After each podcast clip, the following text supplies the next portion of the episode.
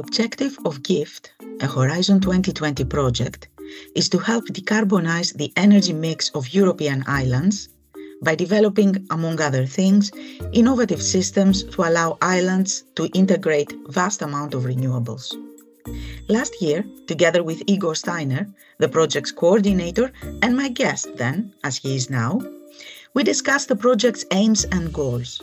This year, we are going to focus mostly on outcomes so far and lessons learned, as well as next steps. Welcome to the EU Project Zone, a podcast series from Enlit and Friends focusing on the energy transition and the EU Commission funded projects that will help us achieve it. My name is Areti Ntaradimou, and I am the host of the EU Project Zone.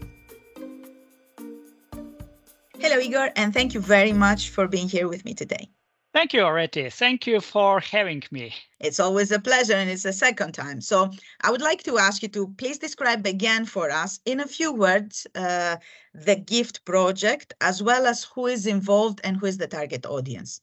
Yeah, the aim of GIFT is to decarbonize the energy mix of islands, help to increase local renewables penetration, provide observability of energy grid, then to develop synergies between the electricity, heating, cooling, and transport networks, and to reduce the use of fossil-based energies. Actually, we are the consortium uh, of 17 partners, and uh, very important, we have two demonstration sites. One is Hinnøya Island Cluster, very north in Norway. The second is Procida. It's a small Italian island of the Tyrrhenian Sea and two following islands, Favignana and Evia. The target audience are um, the grid uh, operators, municipalities, energy communities, and last but not least, citizens, because for our opinion, all society should be part of the decarbonized process. And what would you say are the main innovative solutions that the, this uh, project brings? Yeah, the main innov- innovative solutions are development of several flexibility and grid uh, management solutions to demonstrate uh, such solutions on islands. An example, a virtual power system for trading flexibilities, uh, then better prediction of supply and demand of power, grid observability, then energy management systems for harbors, factories, homes, and vehicles, and innovative storage systems that all allow synergies between electrical, heating, water, and transport networks. So this is just the main of the these innovative solutions that uh, we bring in, on, into the project. Islands, however, represent a very unique ecosystem. And one of the uh, and of course one of the major focus points of the of the project is to assist in their decarbonization which is quite difficult as a task. So my question to you is and my curiosity also how is it going for you so far yeah, so let me continue with the synergies uh, between these different uh, networks. So electrical, heating, transport. So an example, uh, EVs, electrical vehicles, e-ferries. This is something that is developing uh, very fast, especially in the northern countries, in, in Norway, an example. Uh, all of these should uh, cooperate or should have synergies between heating and cooling requests. So it requires a lot of coordination between demand response uh, management systems.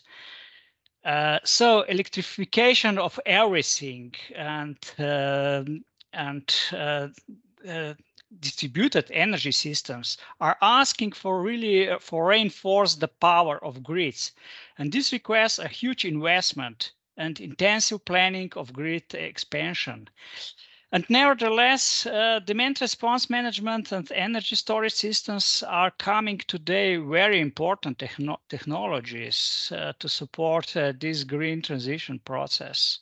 So this is one of the main uh, questions that we are addressed with our project GIFT. So would you say that things are going your way, are going okay?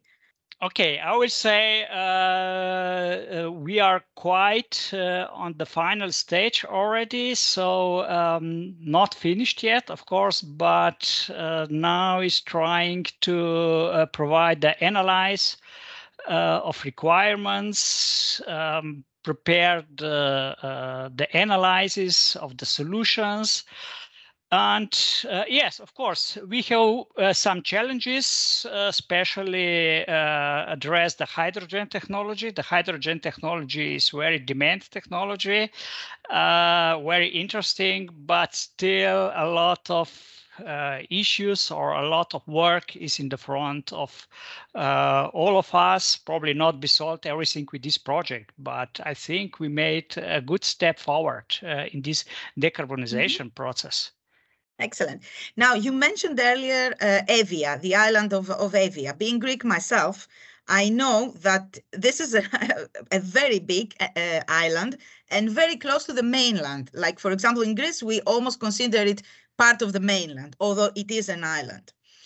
Uh, for other pilots, however, that you have, the islands are smaller, more remote. There is a diversity. So what are the main differences of the pilots? Yes, you are right. So I already mentioned two uh, two islands that we are demonstrating. So one is very north uh, in uh, on Norway. Uh, another island is uh, in Mediterranean uh, Sea. It's Italian island, and they are quite different. Yes.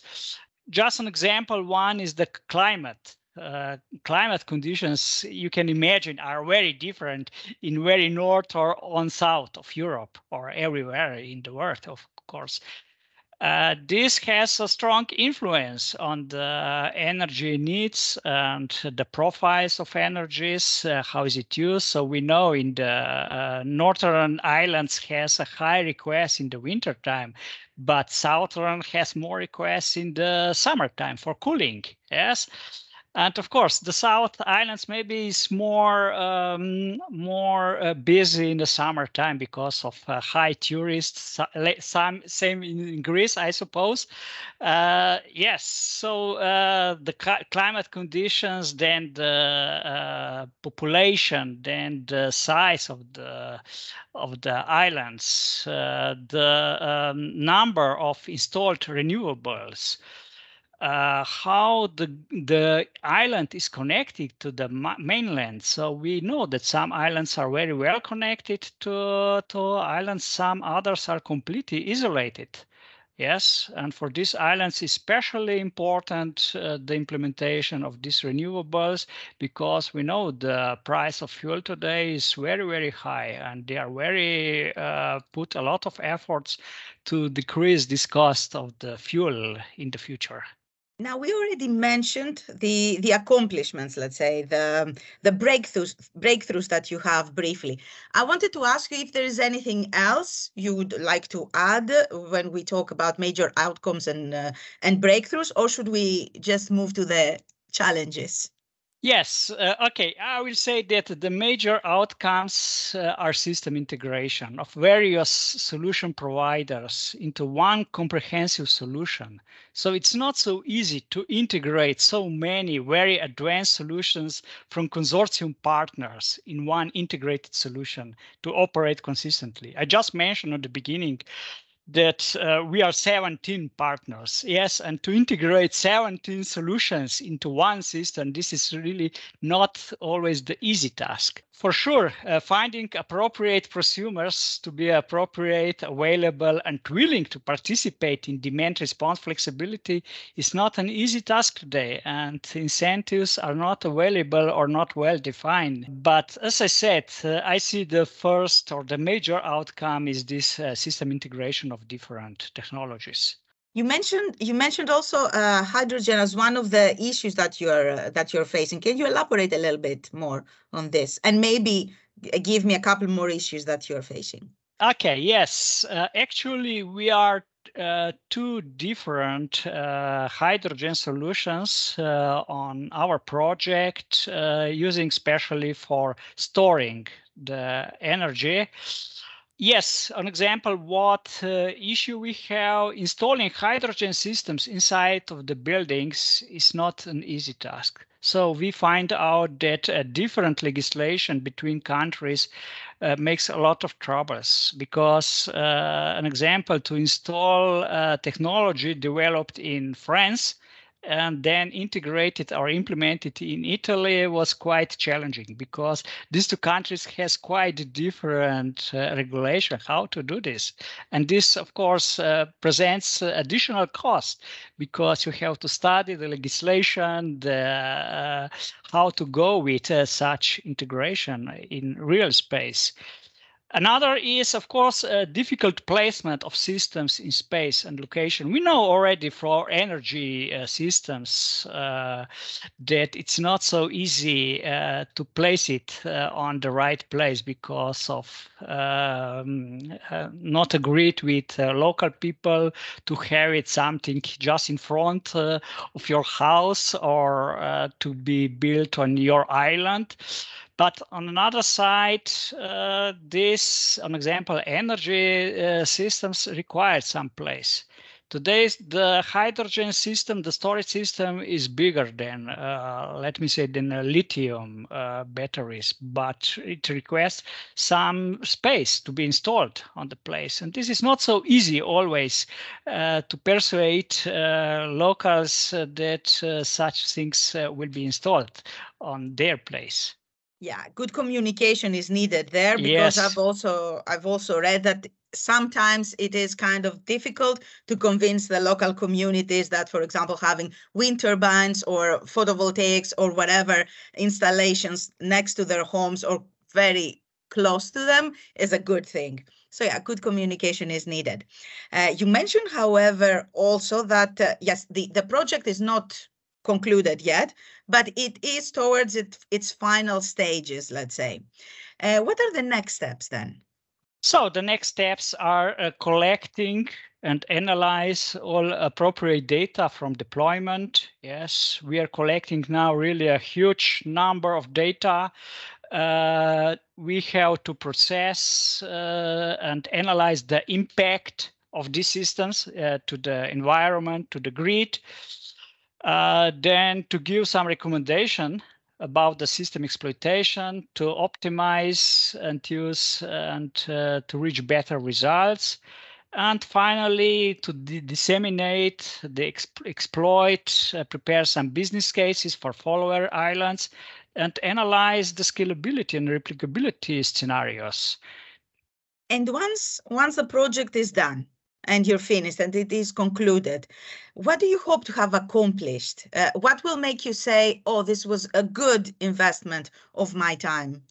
So, um, okay, first uh, we are looking that we have a clear and valuable demonstration results. Yes, uh, that uh, could be, these results could be analyzed to scale up for following islands and also to mainland power system because we should know this is a demonstration, limited size uh, setup. Important is to increase the awareness of importance of balancing grid needs, especially for supply and demand needs. And uh, important is to find and define the business cases in follower islands so all these go together with the four main objectives that we have on the project to allow high level of local renewables, uh, provide observability of energy grids, uh, develop synergies between grids, and to reduce the use of the hydrocarbon-based energies. And for my last question, uh, Igor, I want to ask you that before, let's say, the project finishes, right now, what lessons can you say that you have already learned so far with uh, uh, with the project, and how are these lessons going to help the EU Commission's plans according to the, the Green Deal?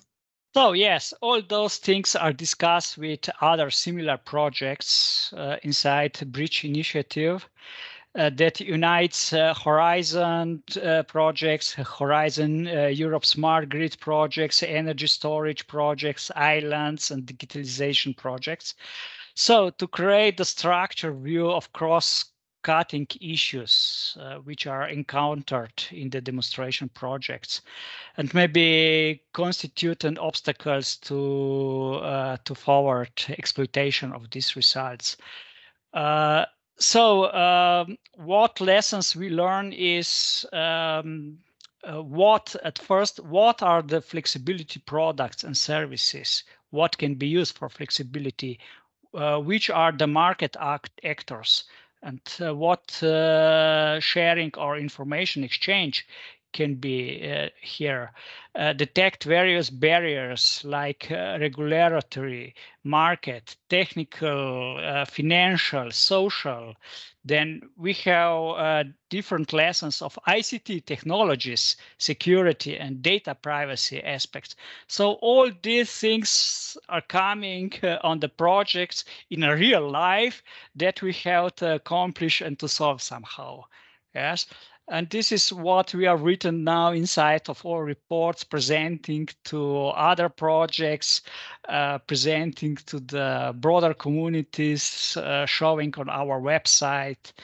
So these are the main lessons uh, that we are learned so far. Sounds really good. Uh, and uh, yeah, collaborations, networking, and uh, sharing of uh, of experience and uh, and lessons learned. Igor, thank you very very much for this sequel conversation uh, of ours. Yes, thank you very much, Areti. Thank you for invitation and looking forward that we will finish the project successfully and present really good results for all of us in the future. Thank you. Hope, hopefully at Enlit uh, Europe in Paris. Yes, thank see you. you then. Okay, thank you. Bye-bye. Bye. You've been listening to the EU Project Zone podcast, brought to you by Enlit and Friends. You can find us on Spotify, Apple, and the Enlit Europe website. Just hit subscribe, and you can access our other episodes too. I am Areti Ntaradimou, host of this podcast series, and I thank you for joining us.